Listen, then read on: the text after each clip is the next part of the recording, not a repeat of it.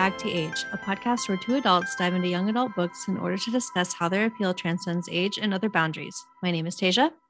And I'm Corinne. And today we are back to talk about Redemptor by Jordan Ifueko with returning guest Aubrey. Hey guys. Hello. Welcome back, Aubrey. If you remember, we had Aubrey back on uh, when we did Raybearer, and uh, we're so happy to have you back. Yeah. Thanks especially since you were the one who I think made both of us read mm-hmm.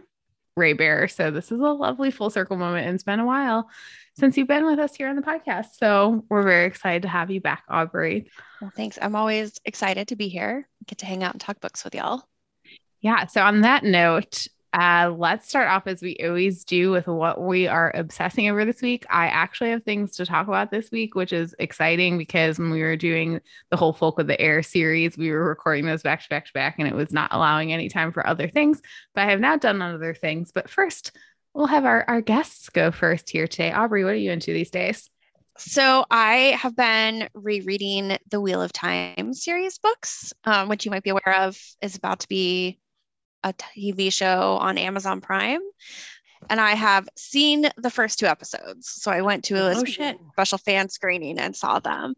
Um, so if you have not read them, it's a 14 book series that initially started in the 90s. So it's like peak 90s high fantasy tropes all throughout, but it's pretty famous for being one of the first male written series that prominently featured female POVs throughout the throughout the series, which is kind of like a big deal. I'm like, guys, this TV show, I don't know how great it's going to be. They made some changes I don't like, um, oh. but but a lot of it is really good. But like my boy Lan, who is like a warder who guards, they're like bonded and guard the magic women in the books, mm-hmm. is played by Daniel Henney, and he is so hot.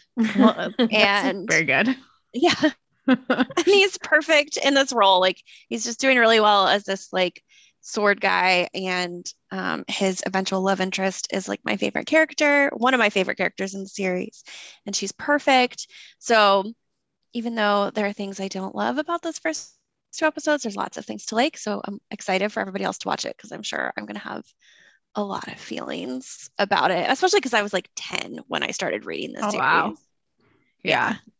So that's always really like nerve wracking when it's something that you've loved for so long. Like, what is it going to be like? Here's my question Do you think if you've never read any of it, is it going to be like a total like sense of confusion going into it blind? Because that was on my long list of things I wanted to try to get to this fall ahead of the series and it just did not work for me. I, I didn't try. I mean, I should yeah. say I was like didn't have time to squeeze it in. Yeah, I mean it's they're like door stoppers. It's yeah, understandable. I I I mean it's hard because like I know these books so well, having read them several times, but um mm-hmm. I think so. I talked to a friend of mine who has seen the first six episodes who had not read the books, and she's really enjoying it. So I think that they're doing enough sort of like explanation and backstory that um, it's going to make sense. And they have these really cool features they've done because it's Amazon. So, like some of the lore in this series, um, some of like the deep history and mythology that they're dealing with. They've done these little animated shorts that are part of their like X-ray extra features.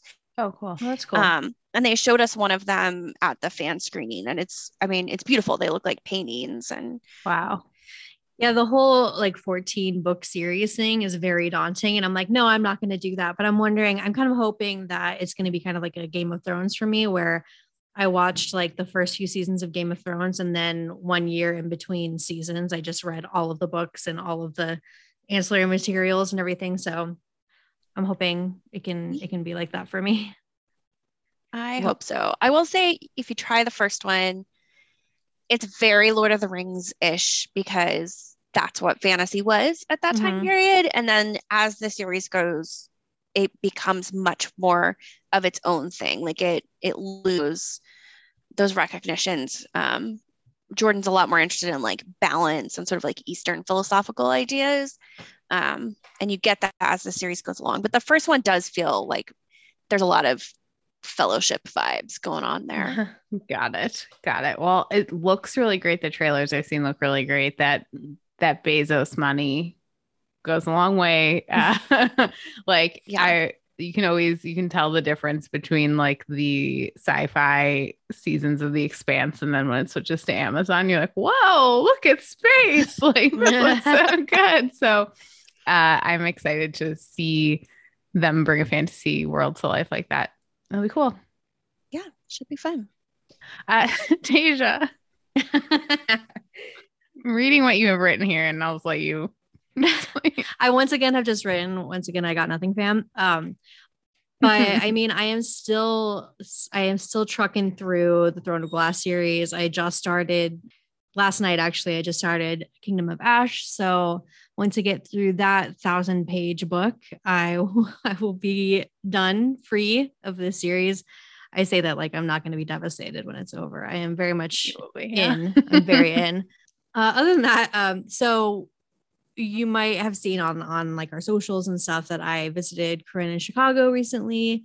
Uh, Corinne and Jesse and Melissa and all the Chicago fam, and uh, we we spent a day getting like basically living uh living at a tattoo shop. I got two tattoos in one day, and then I came home, and like a week later, my friend came to visit, and then I also went and got tattooed. So I guess right now my current obsession is tattoos because I have gotten three in two weeks, which is a record for me. And I have also attempted to make an appointment for another one as soon as possible because the more you get, the more you want. You know, it's like a you can't eat just one Pringles uh, chip. You have to get you have to keep eating them. Um, so yeah, that's it's it's tattoos. I've got tattoos on the on the brain. Well, and the two that you got here at least are book themed. Yeah. Yeah. Oh, I got a little star from the magicians and I got Safe as Life. Uh, if you remember Raven Cycle coverage. It was great. It was it was a very fun time. Um, that's a great obsession to have tattoos. I Yeah. was present for them and did not get one. Was I supposed to? Maybe. Did I chicken out? Definitely. but it was very fun uh, to just be in the vicinity of getting a couple of those. So that's a good obsession to have. I like it. Um, I have too many things, but I'm going to talk about them all because I really do like them all. So one of them, this is like probably the truest obsession of the week or a couple weeks for me, which is Lore Olympus by Rachel Smythe. Is if you don't know, it is a webtoon and it is a long running, a few years old uh, web comic that I know Tasia has been reading for a long time and they just printed a couple of weeks ago volume 1 the first I think 25 episodes currently like just under 200 episodes online. Uh, but I kind of bought it without really knowing a ton about it, but just because Tasia was like, this is really good. And I'm really excited for it to come out and tore through the book at an alarming pace. And then at an extra alarming pace because it's just like on your phone in an app read through everything that's available on the webtoon app and if you don't know, it is a Hades and Persephone retelling. Uh, it is beautifully drawn. Like the art in this world is so gorgeous, and I'm feeling kind of bereft that I'm caught up now. And it's just um, one of the cooler web comics I've read, and I am just very obsessed with uh, our our two main characters of Hades and Persephone. They are my new babies, and they're on my phone background now. I'm Just showing you guys before we got started. Like literally every episode, I'm flipping through and I'm like screenshotting. The art is just like so gorgeous, and so that's been very very fun to read, especially this year alone, you know, we've talked about Hades and Persephone's retellings on this podcast with um, A Court of Mist and Fury. And I know we talked about Neon, Neon Gods, Gods. by Katee Robert, which is a big uh, book this year. Uh, so it's just kind of a fun end cap on that. I also am very into historical romances this year, which I've talked about before on the podcast, which is a lot thanks to Aubrey, who's given me a lot of recommendations after I went through like my Bridgerton binge earlier this year. But I've since read uh two I'm gonna call them quirky historical romances, which were like a fun new twist to the genre for me. I call them quirky because they both kind of have like fantastical elements to them. One of which is called The Brightest Star in Paris by Diana Biller. It is about this ballet dancer in Paris uh, in the late 19th century who had this long lost love who's an American and he comes back into town years later. And the back of the book does says she's quite literally haunted by the ghost of her past. And I did not take that quite literally. And there are actual ghosts in the story. Uh, so, but it was just like a really fun romance and like very endearing. Like the ghosts are handled really well. And it sounds kind of strange. And I wish I had known the ghosts were going to be there going in. Nothing against them. They were just shocking when they appeared to me, as they were to the ballet dancer. Like, hmm, why are these ghosts here? Uh, but it was actually then like a pretty hot romance too. So it was just a fun twist. And then I also am in the middle of right now The Wisteria Society of Lady Scoundrels by India Holton, which I've seen making the round since it came out in June this year. It is set in Victorian England and our main female character is essentially a female pirate, and this society of women, for reasons that aren't totally explained, like have houses that they can fly around via magic, not unlike Howl's Moving Castle. It is the most clever, charming writing.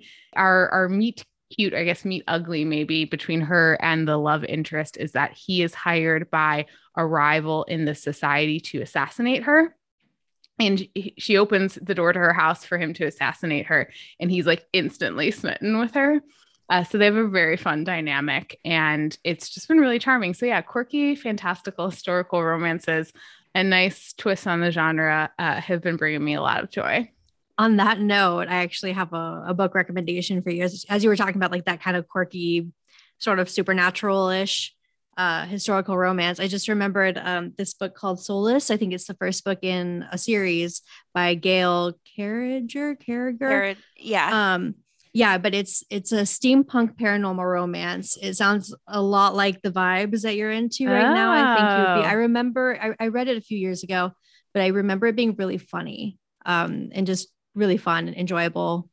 This is hilarious, Tasia, because I was thinking the same thing when she was talking. Yeah. It's a vibe. It's it's a vibe. Great minds. Yeah. Well, yeah, that sounds great because I'm already like, okay, what's next that I can find in this genre? It's like kind of hard to find. I've kind of mm-hmm. accidentally mm-hmm. stumbled on like getting these both from the library Weirdly at the same time. Specific. Yeah. Yeah. I'm like, what is happening in these books? Uh, but they've both been really fun. And then one more that's more germane to this podcast is uh, Defy the Night by Brigid Kemmerer. Uh, Brigid Kemmerer is best known, I think, for her Cursebreaker series. A Curse So Dark and Lonely, I think, is the first book. I have not read any of those, but I recently subscribed to FairyLoot, and Defy the Night was the first book that I got from them.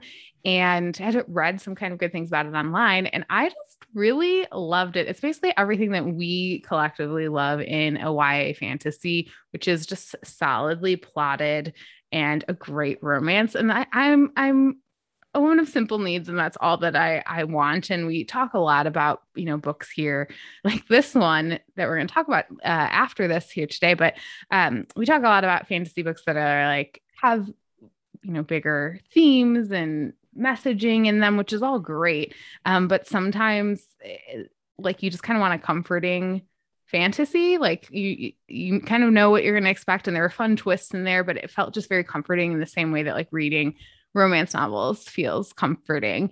And it was just like a great example of that genre and i don't think it needs to you know a five star book doesn't necessarily have to have like all of the themes you like in the world. I think if you read it very very quickly and uh, are desperate to find out what happens that is five star book in my mind and and I really liked it. Now I'm like, oh great, am I gonna have to go back and read these Cursebreaker books? Because Brigid, what'd you do to me? Like I really liked this book.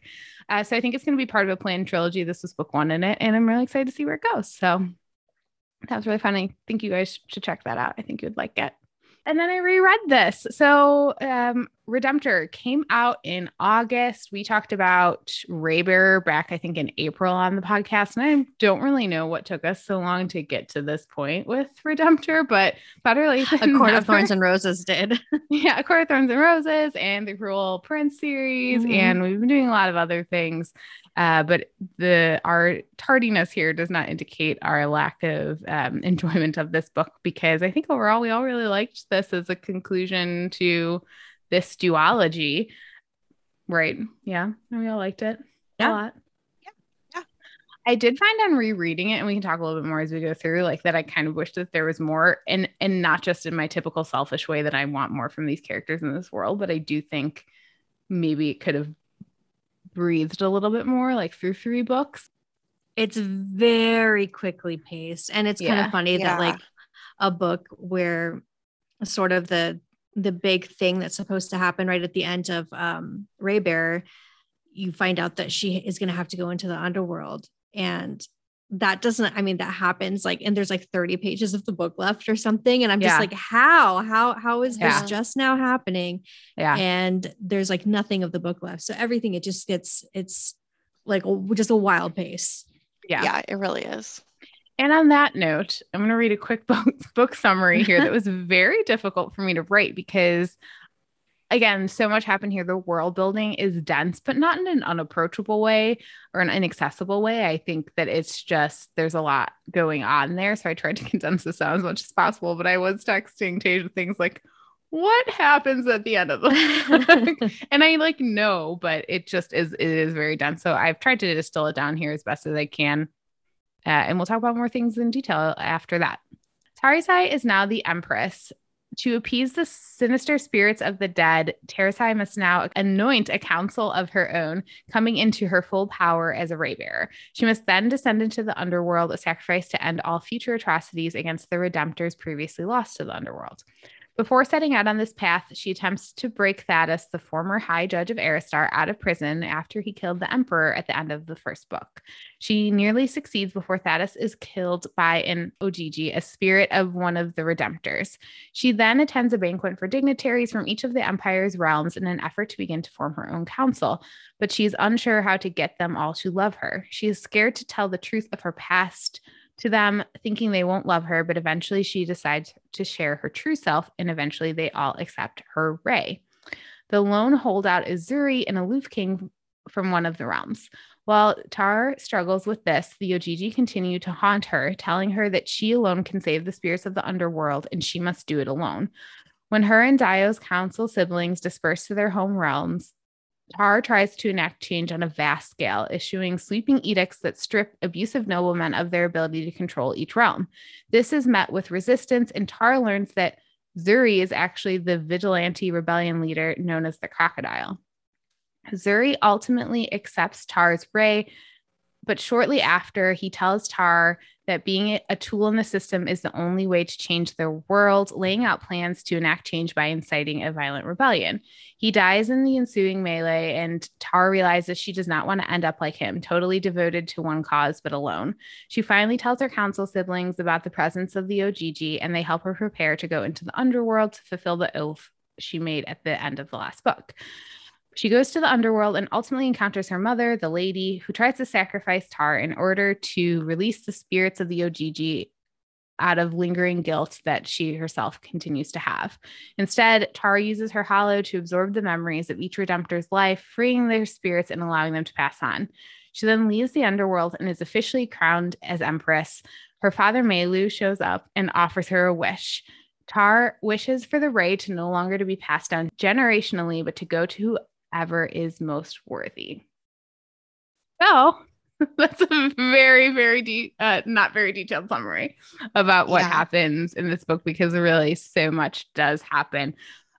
But the flip side of that is that I think there's just like some really like key themes here that this book hits on. And what I think I, it was really interesting, and I think I was more aware of it reading it the second time through, is like the first book is so insular to Tar's own struggles with who she is set on this path to kill Dio and, and what that means about her. But now it's more like her her role in the larger world. And you know, I'd be so curious to hear from Jordan Ifueko. I, I know she wrote the first book over a period of many, many years uh, and had lived with this story for a long time and then had to write this one really fast due to, you know, contractual obligations. But how much of it was influenced by like what's been going on in our own world the last couple of years, because the societal justice themes here, I think what really makes this book special and shine, uh, because th- th- that's kind of really the big takeaway ultimately from the book. Yeah. Yeah. I think um I mean on on that note, I think it's really what this book this book has so many just incredible things to say about different kinds of activism. I think, like, especially like what it sort of says about more when it's like optical pro- progressivism, you know, when you're centering your your activism really on yourself and your own guilt and trying to alleviate that and and look on paper like you're doing the work but you're making it about you. And and then you know on the other side of that coin too is is the kind of activism where like like Zuri where it's all he has. And at the end he's he has nothing to actually live for. He doesn't want to live to see this change enacted. He would rather die for it because that's that's easier than having to stay long term and work for it you know? It's just a lot of a lot of really deep shit. Yeah. And even like the struggle i think you know, Tarisai talks to some of her council friends who are like, maybe like we don't want everything to change though, you know, mm-hmm. like we see what you're doing is good, but also we kind of liked Aritsar the way that it was, and you don't really talk to us about that and the way that that thirst for justice can be alienating when you let that take over and not everybody is necessarily ready to let go of the status quo. I think that's what she had in the um like the dedication to the book too is like to all the young revolutionaries who've chosen the loneliest job in the world. That's right. I mean, yeah. Kind right. of the central thesis of this book. Yeah. It it definitely is. I think another thing too that was really interesting right from the beginning is like Thaddeus thinking that the right set of laws can save humanity. Mm-hmm. And I think that that's something that we all struggle with all the time. And I think the book kind of grapples with, again, yeah, like kind of just what we're saying, what is the best way to enact change? And I really like how it really ultimately Tar realizes that like none of these very, oh my gosh, what's the word I'm thinking of? Not polarizing, but very like distinct and kind of almost tunnel vision paths are not the way forward. You have to kind of look at the broader scheme of things and kind of have to build from scratch. And it's going to be a slow mm-hmm. process, mm-hmm. but it's a collaborative process. And I think it's really, really well done by by Jordan. And I it it every what I love about this is there are very distinct themes, but they all like interweave really well because mm-hmm. you know as Aubrey, you just said too about how her council siblings kind of like we kind of like the the way things are, and, and Tar definitely clocks that. But then she also thinks too about how like they don't love this version of me that now is the empress, and that's coming from a lot of her internalized guilt, which is manifested in the Ojiji and like the things that they say to her about how you know she's not worthy, but she has to be the one. She has to do it alone. She has to do these things and then how it ties into to Zuri and that kind of complicated relationship and love they have for each other. Yeah, it's kind of an interesting like like love triangle. It's not really a like a real love triangle there, but it sort of is in the sense that like she is being pulled in these two directions. Like on one hand, is Senji who would rather stay with the status quo or or kind of along Thaddeus's lines of thinking like there's a way that we can fix this empire so we still have an empire but we just make things better and Zuri, on the other hand, being like, we need to burn it to the ground, and how she's kind of torn in these two directions, um, emotionally and intellectually. Um, I think it's a really interesting place to come from. Yeah, I I think the um at one point, like she, I think after he dies, she calls Zuri like her her twin, something, her mm-hmm.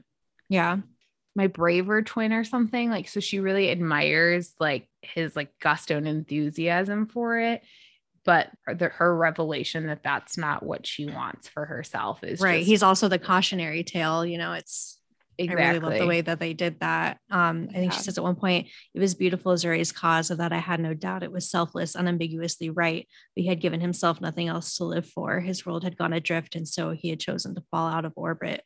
Yeah it was so important for her to come to that that conclusion with him and with his story and realize that she couldn't burn herself out the way that he had. Yeah. One of the things that I think obviously we we we talked a little bit about this in the episode we did was like the idea of the Ray and the Ray bond. And I thought that like Zuri's um, commentary on that was really interesting too. And it, it, it kind of ties into this like idea of the Ray and the Ray bearer being the leader. The Ray bearer has never been about a person, not really. It's about an idea. They may love you, but they also love what you represent rebirth, redemption, the tale of a monster turned heroine. I hope you will be the story they need too. So, you know, this comes on the heels of Zuri basically revealing, like, I wasn't so much like, lo- I didn't really love you. I love the idea of the Ray. And that has been handed down by the fact that, like, I was on your mother, the ladies' council. And I've just kind of taken that love and like put it onto you now because now you have the ray. And I wanted to see what you both thought about how this book handles the idea of the ray and like the resolution of the ray because I think one of the things we talked about last time was like are we going to get rid of the ray? Like what's going to happen to it? Um and it's it's still present at the end of the book. Um, it's just not going to be passed on generationally anymore. But I guess the one thing that's like muddier to me is like what we're supposed to take away from the power of having the ray of being a ray bearer. Is it ultimately good? Because I kind of feel like for a lot of the novel it wasn't. And then all of a sudden it's sticking around. yeah, I we talked about this last time too about how how the ray just by by its very nature is sort of insidious in the way that it kind of forces love and and forces that proximity to. Um, there's a lot of insidious things about the ray and also i remember while i was reading this book the first time i kept thinking like how are they going to resolve this? How are they going to resolve the the empire by still having I was like, there's no way I can get through this book and there's still an empire at the end mm-hmm. of it. Like we know empires are bad. like we there's right. how could this possibly and I think it does conclude in a really nice way by making the Ray not a not a hereditary uh thing. But um yeah, I still feel like the those insidious bits about the Ray, especially with with the enforced love thing, uh, that didn't really get solved because the ray is still going to be passed on. Those people are still going to have to be ray bonded in order to um, get their their death immunities. So I don't I don't know really how I'm left feeling about the ray itself. Yeah, I think it helps that it's not just that the ray won't be passed down generationally, but that it could leave you if you yeah. are no longer a person, the person who should have that control. It feels like it puts a check on some of the insidious parts of that power, especially like the ability to compel nobles to do things they don't want to do. Right. Mm-hmm. Um, which was a fun new twist on the Ray's powers. Yeah. Yeah. Yeah. And the Ray bond itself, I mean, it's hard. I and I think the idea that like there's two Ray bearers and they get to share that and the way that that helps them is good when Dio and she share that ray between each other and like it lessens some of the council sickness and things that keep them so tightly bound together. I, I like that they found solutions around that part of the, mm-hmm. the forced bond. But I also think that I do see, I don't know, an advantage to having to have other people be that intimate with you intellectually as well as a leader because it means that you're never you're always going to be tied to other people from other areas of the empire and their like different philosophies and have people who can give you different outlooks that you trust mm-hmm. yeah those are really good points yeah it can help them so yeah. yeah. i'm not i'm not mad that the ray is still around i think yeah. like i think the ray in it in of itself is not like a good an evil thing or like a good thing that it's got kind of both and that putting some checks on it so that it doesn't end up in the hands of someone who's going to abuse it is really like the best thing possible they could have done. Yeah. That's a that's a, a great that makes me feel better about aubrey yeah, me too. I, I think that you know kind of what tasia just hinted at too is like we spent so much time thinking about like what you said the empire must be dissolved right? Like this this shouldn't be a, a, a thing anymore and that's such a huge theme in the first book. And then we talked about how insidious the Ray felt because it connected the council siblings in that way. And that was kind of something that was I felt like was just kind of hand waved off in this book because there's like this magic herb they can take now all of a sudden that allows them to like separate. And I will say for me, I love the original council members from the first book so much that and, and I like the new ones that we meet, but it's so many people to meet. So in such a short book. I mean, this book's only like 320 pages. So for the amount of things that happen here, that's quite a lot.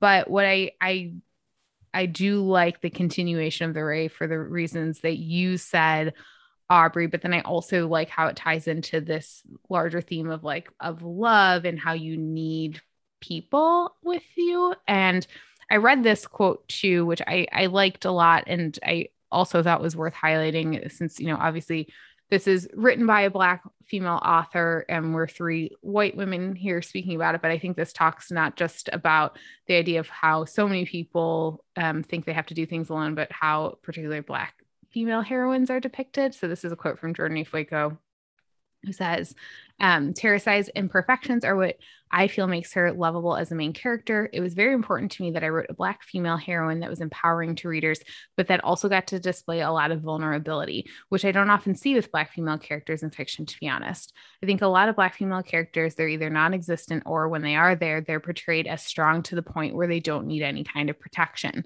Black girls are human and they need help. Part of Tarisai's journey of maturity is learning to ask for help. Um, and so I really, I really love that. And I, I love seeing what's what's really rewarding i think about the new council members that we get is like you see the different kinds of love like we have the one guy who's like older and kind of like a little paternalistic but like means well we have like mm-hmm. the more mm-hmm. childlike love we have like maybe some sort of romantic love with zuri but then it's not um and that's kind of its own sort of insidious type of love too because he loves what she represents. And that leads to mm-hmm. a very nice moment that I know one of you have written in Swoon uh, to distinguish Sanjeet from Zuri. But um, I, I really like how that what you said, Aubrey, ties in, I guess, as this idea of Tarisai needing these people with her. No one can go it alone. Yeah, I think that was really illustrated beautifully through um, you know the ogg trying to alienate her and separate her from everybody. And any time that she got close to telling anybody else about what was going on in her own head they would just like kind of pile on her. Um, and i mean that's that's what any abuser does right? That's like the whole point is to separate you from your your connections and and your resources and so her working through that in the end, which was, I mean, obviously a huge boon when she went to the underworld and she really needed that. Yeah. Yeah. Yeah. And even in the underworld, the things that she does, I mean, Yuan has to come back and like let her know and help her out. Mm-hmm. She's yeah. just always, always leaning on other people which is what we all do or should yeah, do. I know I, t- I talk about like how insidious I find the like forced love of the Ray, and I do, but I am also completely obsessed with her bond with all of her right like Ray siblings. I well the, the original um the original ones especially, of course. Yeah. Mm-hmm. Yeah, and I think then I mean I guess separate from like Tarisai's main journey here, I guess maybe that's a good point to talk about some of our side characters here because I know we all really love Dayo and Kira and Sanjeet in the last book. And um, unfortunately, I think one of the sad things for me is that they are kind of put in the back burner in this book a little bit um, for plot reasons that like aren't really important to the central plot, although for Sanjeet they kind of are. Yeah. It's more Tarisai needs to work through stuff. Right. And they yeah, can't be there for it. Exactly. And mm-hmm. it's an important lesson for her to learn, but it's as a reader who felt very invested. And what I yeah. loved about the first book was their connection. It was a little hard to to stomach because I missed them. yeah. But what we do get is really good, I think. And Dayo continues to just like delight me beyond measure. I love him so much. The way like the way he's so supportive of Tar with like zero ego involved. She makes these broad like changes sometimes without consulting him at all. And he is the co co emperor of this place and co ray bearer. And later, when it's pointed out to her, like, bro, like you can't just make these sweeping changes. And and Dayo's just kind of like, you know what, you're right. You're right. He's just zero ego. He thinks about it for a second. he's like, You're right. He has, he never judges her, which is so important for her in, in this, especially with like all the nobles and everybody always on attack. Um, his enthusiasm for being up, like him with the baby, just fucking Oh kill my me. God. It's just all of it. All, all of Dayo's stuff in this book was incredible. I kept thinking like, there's got to be some sort of catch to him. Like, there's No. got, there isn't. He is just a, a pure soul. He is a golden retriever, and I love him. Should Yeah. Uncle Dio buy you a zebra, a rhino? oh, I love the way that he's like the soft fem like stereotypically feminine one in their Yeah. relationship and in their ruling. And it's such a good balance. Yeah. Um for Yeah. the two of them. Like they ground each other so much. That getting to see so much of that relationship here as like I missed Sanji and Kara so much. But Mm-hmm. I was glad we got to see her and Dayo together so much because I just think like it's a completely platonic, like sibling esque relationship at this point, but they're they really are partners and they just Yeah. really love each other. There's so much love for each other. It hurts. It Yeah. hurts me. that like after they both after he accepts her right and they're just like basically like like a side of each other's coin like they they are each other and it's so important they're like oh this is weird like i sound like you but it's me. And they're like i like it. It feels right. And like it's just it's it's very very nice. And then i think again continuing from the last book the um asexual representation with dayo i think is is just is great and leads to some good swoon there at the end Mhm. um Yeah. as well which i think we have noted as well. But one thing i don't know if you guys felt this way too ailing who and ends up with dayo in this in a, again very lovely r- romance i think here between the two of them my one caveat to how much i like their ending is that like she had a really bad sexual experience not it was not necessarily like a sexual assault but like afterwards Mhm. she was basically um just cast aside by this guy and i don't really love like she says to dayo at the end like i've had sex before like i you know and that person said this to And it was but, like, bad. so I'm over it. Yeah. yeah. And like, I just feel like any, I, I, I would, it would feel like maybe have been a stronger choice to have like that not brought up as a caveat or like uh, an explanation of like uh, what you provide me means more than Yeah. than the physical relationship something like that i didn't like that it was just like okay well It was she's tied to able it. to love him because she had this bad experience so now Mhm. she's like okay well i don't need that um that was i guess maybe the one thing for me that didn't work um, on that storyline but they, they were very sweet together i liked it and he deserves the best he deserves Yeah. everything he's so good well, let's talk briefly about kira and woo in because that's another thing that's like disappointing to me We were really gunning for that. we wanted for it, so bad okay, and i will my my again my i have an asterisk to that because i love um some of the things kira says about that Mhm. and we can talk about that in a second. But I just like they, they're never on the page together. It's very sad. I'm still waiting for that novella for, of their their trip. yeah, You know, I want maybe it. I want it. Some someday we get more with them because yeah, it definitely felt like I was like, wait, that's it. Like we get him mm-hmm. mentioning her, and then like apparently they were together, and then she's she's got to build her own experience so that she can feel like an equal, which Yeah. Which I did. I mean, like, I really appreciated that for her when she was like, he's eight years older than me and he's done all of these things and I haven't. And I need to not So feel mature. Yeah, she's like, I want to stand eye to eye with him. And I was like, this Mhm. is so great. great line. And then, Yeah. I mean, to be frank, like the fact that this is that, like, rereading that while also listening to Taylor's version Mm. of Red and thinking about her relationship with Jake Gyllenhaal and that age gap, I was It's like, different. You're right. I was like, you're right. I mean, it's very different, but like, yeah, go and get that. You'll be in like a more mature place. yeah. Oh God, I'm glad I'm not the only one who's every waking thought is permeated by Taylor's version of Red. But no, I yeah, I I totally agree. It's such an empowering moment. I one thing in that interview that I quoted um Jordan Ifueko from was she mentioned how like there's so much to this world I could have had four books and it, like I wish it would have been maybe in like three. And we talked about this I think last time too, like the when Sanjeet and Tar go back to where she, where does her realm called? I can't remember. But like he's mad at her along the way because uh he she's trying to kill Dio. Not great. Little little rope bump. Bad look for Tar. Yeah. You know. Uh, yeah, tough look for our girl Tar. But we were like, oh, like milk this con- like it's a good conflict. Like don't like over exert it here, but like it's a good one. Like let's talk about it more. You can feel you like- can authentically Yeah. mine a little bit more from it. And I Yeah. feel like that's a lot of what this is here. Yeah, it's sort of like the, the problems that problem from like book one is compounded in this one because it's Yeah. it's even shorter, right? And there is so much book here, there is so much plot here, and it's just so condensed into so few pages that, like you said, Corinne, this could have, I mean, this could have been several books, but it also could have just been a bigger book in itself. And the stuff could have been padded out a little bit more. There's so much here, so much here that Yeah.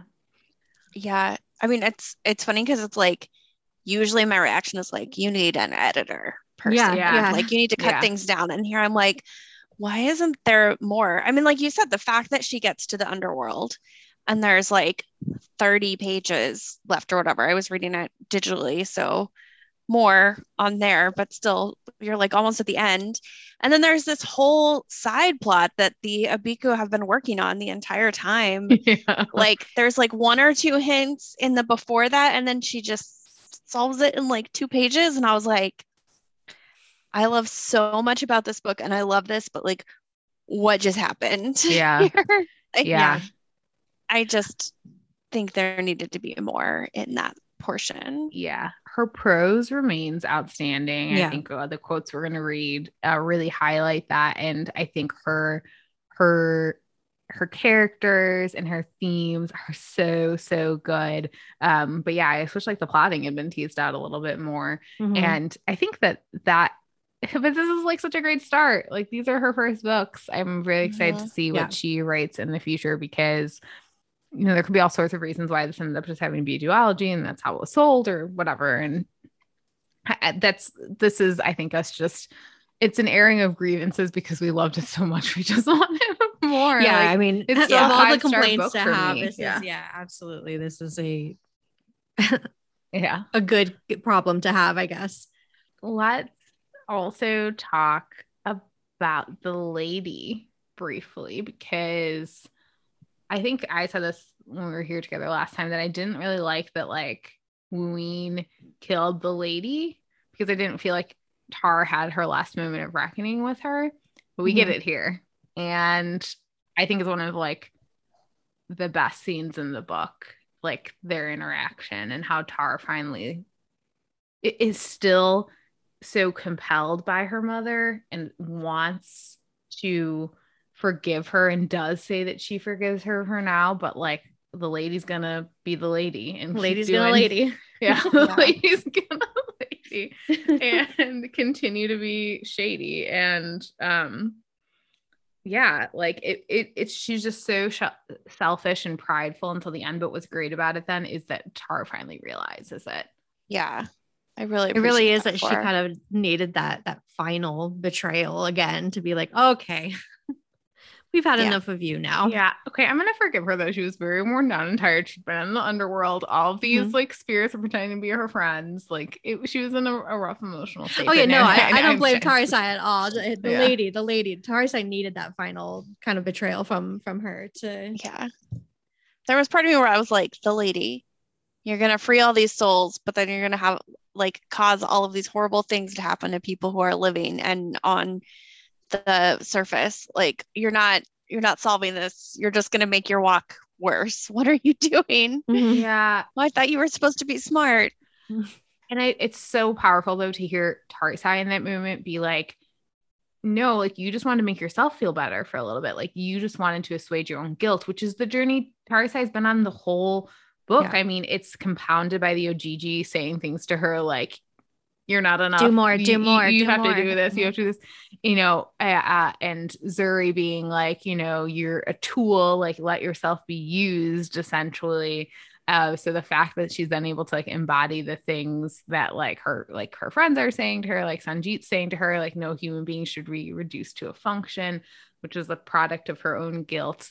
To like strip that aside and then be like, no, lady, no, Bad. No. bad.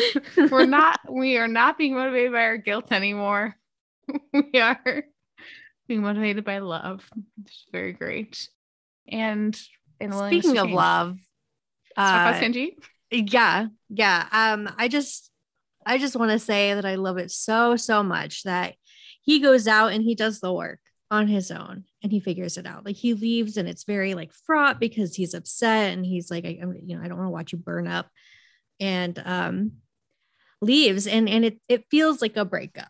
It's not real it's not a breakup but it feels like a breakup and he comes back and he's like i get it now. Like i went and i talked to people i saw things with my own eyes and it's not that you know the love of a good woman changed him it's he went out and changed himself. Um we we say this often on the podcast we love to see that in particular. We love to see it. Mhm.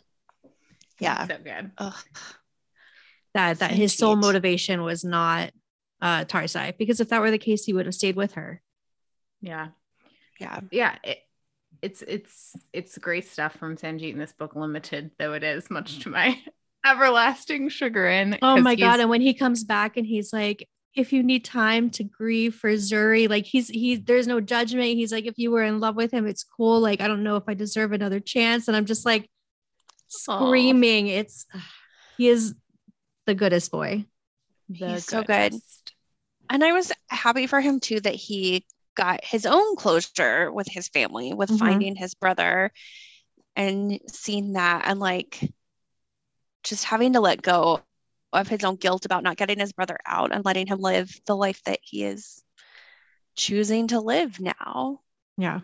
I thought that was important for him too. Like they all got to grow up a little bit. Yeah. Another chapter that was very short, but it was, you know, worthwhile to like, you know, be angry at his brother, but ultimately realize that that wasn't the biggest takeaway of of how he should react to that. Like his brother was right, and you know he needed to go on that journey. You know, it is really good. I also like to, even though, again, I was listening to a little bit of our previous episode, and we we did wonder whether that beautiful scene at the end of the first book, like, did they do it? Like, we weren't sure. Oh, Uh, yeah. We thought yes. We thought for sure, yes. We thought for sure yes. And we're like, this is a great way to write this and not have it be like on the page graphic. But the communication here between the two of them and the respect about like whether or not they're going to do it is again more of that please. Um always it's it's so good. Every scene between them is so good. I have to think okay we were talking about this off air listeners. Uh there was a promised not safe for work fan art piece that was supposed to come with the pre-orders. That was supposed to be it's like a pre-order incentive uh, and I didn't receive it. I'm very upset. and we don't know if anyone else has received it yet where it is, but it was supposed to be not safe for work um, rendering of Sanjeet. And I feel like it has to be that like pool scene, right? Yeah. Like, Yeah. where is it? I really hope that we weren't too late in the ordering. But did they have like five? I don't know. Right. Where are they? I'm so sad. Um, I we got some great um character uh portraits and this cool little pouch that I have here that says the only thing more powerful than a wish is a purpose.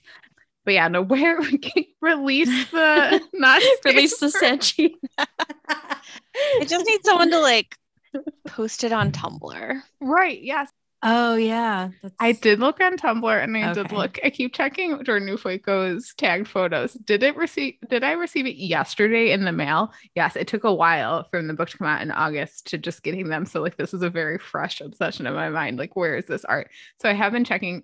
I it has been 24 hours, so I do need to chill somewhat. It will get posted eventually, I'm sure. but- Never. Yeah. one last thing that I think that we need to talk about is related to Sanjeet is the uh, way that the future generation of Ray Bears before it gets passed to the people essentially. Um, and both Dayo and Tars like thoughts on that and rumination on that was something that I don't feel I don't think I've ever seen in YA. like a girl be like, I definitely don't want to have kids. And I was like, I like this. This Mhm. is this is a great rep here. And I didn't feel like it was cheapened at all at the end by her saying, you know, part a large part of why she didn't want to have kids is she didn't want to like basically be the lady and like have to pass on this like Right. burden. She didn't want to give birth to for a legacy only and end up doing to her own child what her mother did to her. Yeah. Yeah. But I like then that she thinks at the end, like, well, okay, like if I ever do have a kid, it would just be like a kid. It doesn't have to be a ray bearer. Mm-hmm. It doesn't have to be any of that. But like, I'm not going to think about that now. And I'm like, you know what? Great. It's so good Yeah. because it's still very much like a I might decide I want to, but I might not. Either way, we good. Like it's all good here. And I love that. I really appreciate it. And she's like, I'm going to lock this away for now. But now Mhm. it's a possibility. right. Not pursuing it. Yeah. yeah. And then like, you know, poor baby Dayo doesn't have to worry about like doing anything he doesn't want to do. And yeah, I, I really, I really liked how these characters are very smart and they're very mature and it, you know, it does seem to push back intentionally on a lot of fantasy tropes, in particular. i, I say white fantasy series because that's been the vast majority of them forever too. But I, I like a how she's pushing back um, on that perspective, but then also on a lot of these like tried and true tropes, like the age differences, like the the the epilogues being like familial and like here's Mhm. our our children and also just the idea that like the heroine has to be like this badass and do everything alone which is Aelin Galathinius Yeah. 101 uh, as Tasha's reading Throne of Glass so Honestly, girl needs to share some some thoughts occasionally with the people around her. yeah, so I just I really love how it the whole series pushes back on a lot of that. It's it's nice to see it. it- Everyone deserves to see their own desires, you know, laid out in a book, and I think that's a, a great one to have. Yeah. Anything else, friends, that we need to talk about in terms of the books themselves? Literally the only other note I have left is Melu. Uh, because I I love my demon daddy. I was so happy when he showed up. He I showed up at the end and I think. I actually squealed out loud. I was just so happy to see him. I love that she she like goes rushing into his arms and it's a very emotional moment, but even in her head, she's like, you know he wasn't really a parent to me, but uh No. got gotta love him. He showed up. Yeah. We, we love it. And it's just I think there is like a genuine fondness with them and affection, and I really love it. And you know, I just love a demon daddy, so I will Yeah. Find any Daddy? reason to love it. daddy? Daddy. sorry, daddy, Daddy. sorry. it's he is that TikTok audio. I what I and I like him so much that I'm actually like willing to kind of overlook the whole kind of hand wavy, like make a wish, like we're gonna fix this big problem. like it's very convenient, but I don't care because I like I like the messenger. So It's yeah, it's it's emotionally satisfying it's to have very it from him. Satisfying. Sometimes let's just use the magic we've written into our books to make things better. Like, Yeah. why not? Yeah, totally. All right, superlatives. Let's do it. All right. All right, let's see here. Favorite quote. Tasia, I'm gonna have you go first because you have the most here today. How exciting for me. It Okay. is. You can tell who f- filled out the notes first. I know. Beat you to it this time. yeah. All right. I- I've been I've been slow on the uptake the last few episodes. So it's- I needed a win. All right. The only difference between a murderer and a hero is who tells the story. It's a Um, classic history 101, right? Yep. Mhm.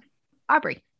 She clutched her grandmother's drum, but what good is a voice with no story to tell? Mm. Yeah, it's a good one. This one is from my boy Sanjeet. And I just love it because this is an example of how her prose sometimes just like totally knocks my socks off. I once promised, he said, that I would never ask you to be less than who you are. But if you set yourself on fire to warm a frozen world, I will not stand by and watch you burn. It's so Oh. good. It hurts so good. me. It's so good. Anyway. All right. Um, this is from Dayo.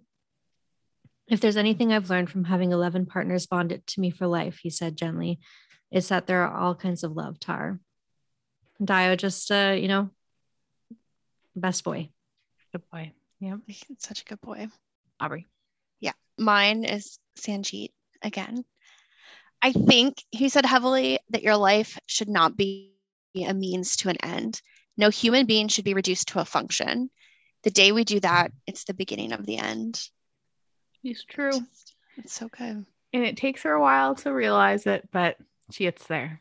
We can't control why people love us, Dayo, or how much. We only get to choose what we give in return. And I just, I think what I really love about that quote is there's such a good, uh, important message, but also Tara says that to Dayo very early on in the book when he's kind of like, he thinks he doesn't deserve to be with Eileen. And Tar says this to him, but really that's a lesson Tar needs to learn throughout the Mhm. entire book going forward. And again, she gets there. It's kind of like nice, clever foreshadowing from Jordan. All right, Tasia. This is from Zuri. You're a woman who rules equally with a man. He said they'll always call you a witch. Retweet. Uh, truth bombs. Aubrey. Yeah. This is Tarisai again in the underworld.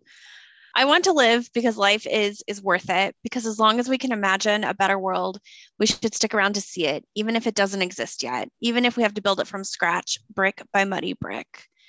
I mean, sometimes I think about Jordan writing that like during everything that happened this summer and also or the previous summer and Mhm. also like during this pandemic and um Mhm. it just really gets to me at that point Yeah. All this stuff Tough. resonates so much.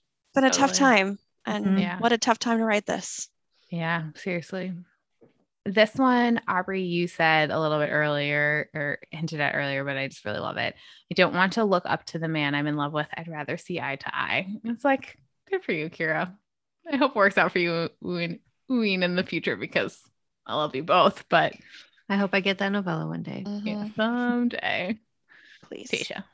Do not confuse guilt with conviction. Guilt is self centered and leads only to destructive obsession, but conviction brings balance, a sense of purpose beyond oneself. Uh, a message for all the progressives out there, Yeah. all of us. All of us. Okay, I think Aubrey, you're done. So I will do my next one. Okay, this is my last one actually, and I just it just made me laugh because I related. This starts a chapter off. You kissed him? Out of everything I just told you, that's what you remember? That's Kira responding to Tar telling her everything that happened with Zuri after Zuri has died. And like, I am Kira, Kira's me. Like, that would be my reaction. like, I, I relate. So it just made me laugh because it just opens. It's such like kind of an abrupt change. I'll like you flip the page and I was like, you kissed it? Yeah. It is kind of a big tonal, like yeah slap in the face. yeah.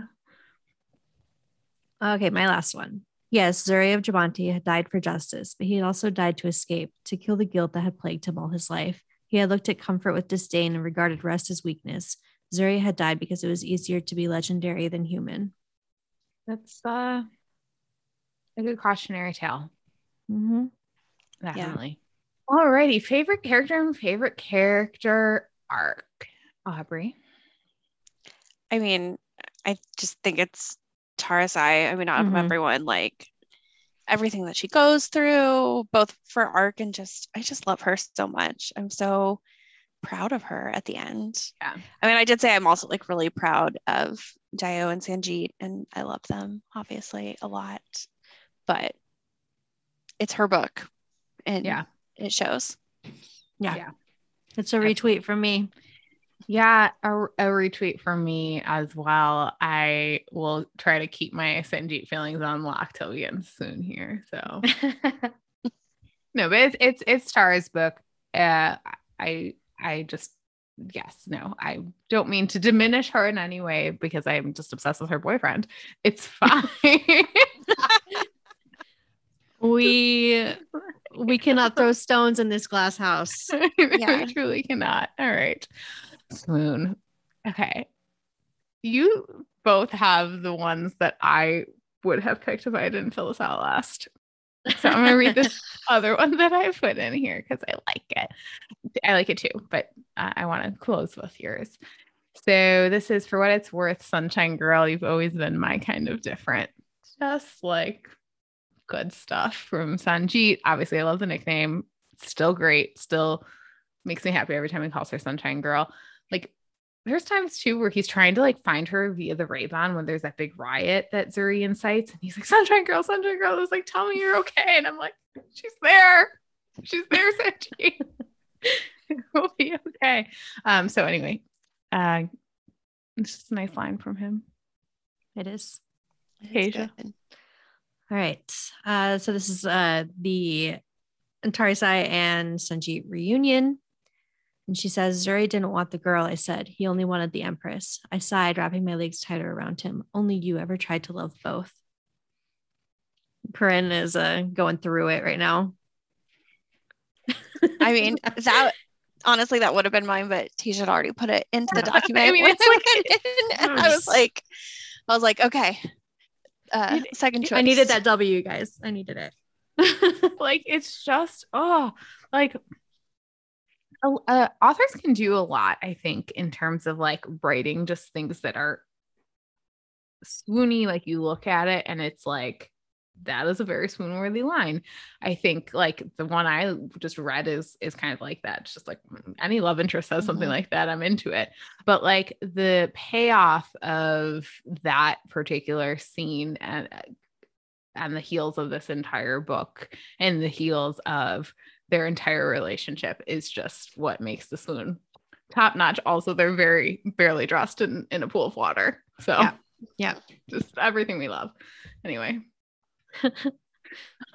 I was just picturing um what is this Stefon from uh SNL?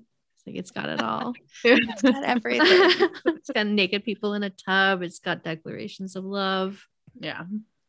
All right, Aubrey. I know Sunshine Girl, but we haven't done this before. He dropped a kiss on my shoulder and his fingers drew intoxicating circles on my leg. Still, he watched my face. I want you to be sure. And just like, how can you not swoon over someone who's like, I love you and I want this, but we're not doing anything you're not comfortable with? And I just love, I love it. I love that for people to see too. Like, Yeah. this is what's good. Um, I feel like teenage girls need that. So, Yeah. Mm-hmm. but like, dang, it is swoony because like it's it's great. Yeah. Yeah. I like to in the lead up to that scene. I'm just gonna like comment on all your scenes because I like that so. But I like how in that scene too, like they're in her room and it's been a while since the last book ended, and like they've kind of been together, but with all their council siblings and like the group sleep situation they have going on. So this is really like the first time they're in her room, and sh- she's kind of like, uh, like, will you stay? And he's like, uh, do you want me to stay? It's like it's very endearing. It's very cute. It feels very natural to who they are and like in teenagers. And I think it's also really important for teenagers to read to be like, just because you like live under the same roof as someone, even like there doesn't need to be that pressure just because they're there. It's great. Yeah. All right. Okay, my last one. I will always want you, Ekundayo of Oluwan, Eileen said when they parted, tracing his burn scar. And I will never ask for more than you want to give. Really good moment. It's great. It's Oh, they are so sweet. she's also like, you don't get to tell me what makes me happy. I'm like, Mhm. also retweet. Uh it's a it's a good it's a good book. We love a fantasy that juggles some themes, got some good prose in there and some swoon-worthy romance. Jordan Ifueko were fans. This was this was a great duology. And like I said before, I really can't wait to see what we get from her in the future because I think it Yeah, can only instant get better. buy. Mhm. Yeah, totally. Aubrey, thank you so much for coming back. We couldn't have done this without you. It was so Our long awaited uh, Ray Bear follow up. I know. know. It was a good reunion. It was a good reunion. I'm sure we'll have you back in 2022 as we begin to plan our content uh, going forward. Uh, I know we have some series that we're thinking about doing that you've read before. So stay tuned, Aubrey and listeners. Nudge, nudge, hint, hint. yeah. But uh Tasia, do you want to go ahead and announce what we are covering for our last full book episode of the year? This will come out in December, and we're gonna have one more episode after that. This is gonna be kind of more like year-end wrap up. Uh, but drum roll, please. What are we covering for our last substantive episode of 2021? You've all been waiting for it. we are going to cover Twilight by Stephanie Meyer with returning guest Martha, um, who is the Twilight authority in our our friend circle. Um, Yes. yeah, we are super excited. Uh, Twilight is experiencing a bit of a renaissance right now. It has been about a billion years since I've read any of these books. We're not entirely sure if we're gonna do the entire series at this point. It's it's a probably not, but if y'all show up in in enthu- in with with with all the enthusiasm in big numbers, then we just might have to. So we're gonna be covering the book and the movie. Yep. Yep. Uh, we'll see how episode one goes. Uh, you know, partially this is a fun experiment for us. I have not read the book since I don't know, 2008. 2008. Eh, Mhm. Probably Martha is younger than both Tasia and I and was more of the age bracket for Twilight at that time. Um, so I'm really excited to get her perspective on things. We are not reading Midnight Sun, but Martha has read Midnight Sun, so I'm very interested to get her perspective. But really, yeah, this is going to be fun for us, but it's impossible to state the effect that Twilight had on the YA fiction market, mm-hmm. or sorry, YA fantasy market. Just an explosion of of content after that and really I, I think that a lot of what we've covered on this podcast wouldn't exist for for twilight so we got to go back to the beginning this entire genre owes a lot to Twilight for better or worse. Um, Yep. It's given us a, a lot of good stuff. So Yeah, we're excited. We're going to we're going to have fun with it. We It's are. it's going to be it's going to be messy fun. I'm I'm actually genuinely excited for it. like opposite ends of what we were here talking about today Yeah, yeah. social justice and like how do we enact change to like imprinting on infants that's the last Oh, one. We're not gonna weird. Mormon We're not gonna get there. vampires. yes It's gonna, that's it's gonna be a thing. that's a better Can't description wait to hear y'all talk about it. yeah, it's, it's gonna be a fun one. Um, if I manage to get this unhinged about Redemptor, like I'm gonna be like in a weird mood, weird space about Twilight, probably. We should really do the Twilight one uh buzz. And that probably makes sense. It I does, doesn't be- it? Yeah, it'd be super fun. Make sense. Uh, so anyway, hopefully we sold that. And you'll join us back here in a couple weeks for that. Other than that, like I said, we're going to do a year-end wrap up after that, talking about some of our favorite books, etc., which we did uh, last year as well. It's going to be its own episode this year. And one of the things we kind of would like to do if maybe we get some emails or something, if you're listening to this, we would love to do like a little mailbag. If you have any questions or comments or like fun emails to send in about any of the books we've covered or like anything book related, we'd love to hear from you. And maybe we can talk about some of that uh, while uh, we record that end of the year episode. So if you want to shoot us an email, we're at actiaagepod at gmail.com. You can also connect with us on socials. We're on Twitter and Instagram at actiaage. We promise to be better at checking the DMs and Instagram because I know sometimes they like come in and if like we don't follow the person, they like go to a separate folder and then it's like seven days later I see it. Like you don't get a notification. It's very frustrating. So we promise to be better at it. So you can choose a DM there too if you'd like. And and now that I promised to check there. We'll also probably throw like some polls out and stuff Yeah. for for Yeah. the end of the year mailbag stuff. Yeah. So anyway, we'd love to hear from you all as we wrap up like our first full year of Back to Age. It's very exciting. Oh my god. I can't believe it. Can't believe it. Well, until then, Aubrey, where can our listeners connect with you online? Um, yeah, you can find me on Twitter or Instagram at obsbobs. Excellent. Tasia. You can find me on Instagram and Twitter at Ragey Cakes. And I'm on Instagram at Rin underscore reads. Aubrey, thank you again so much. I can't wait to have you back again sometime soon. And friends, we'll see you in a couple weeks. Bye. Bye. Bye.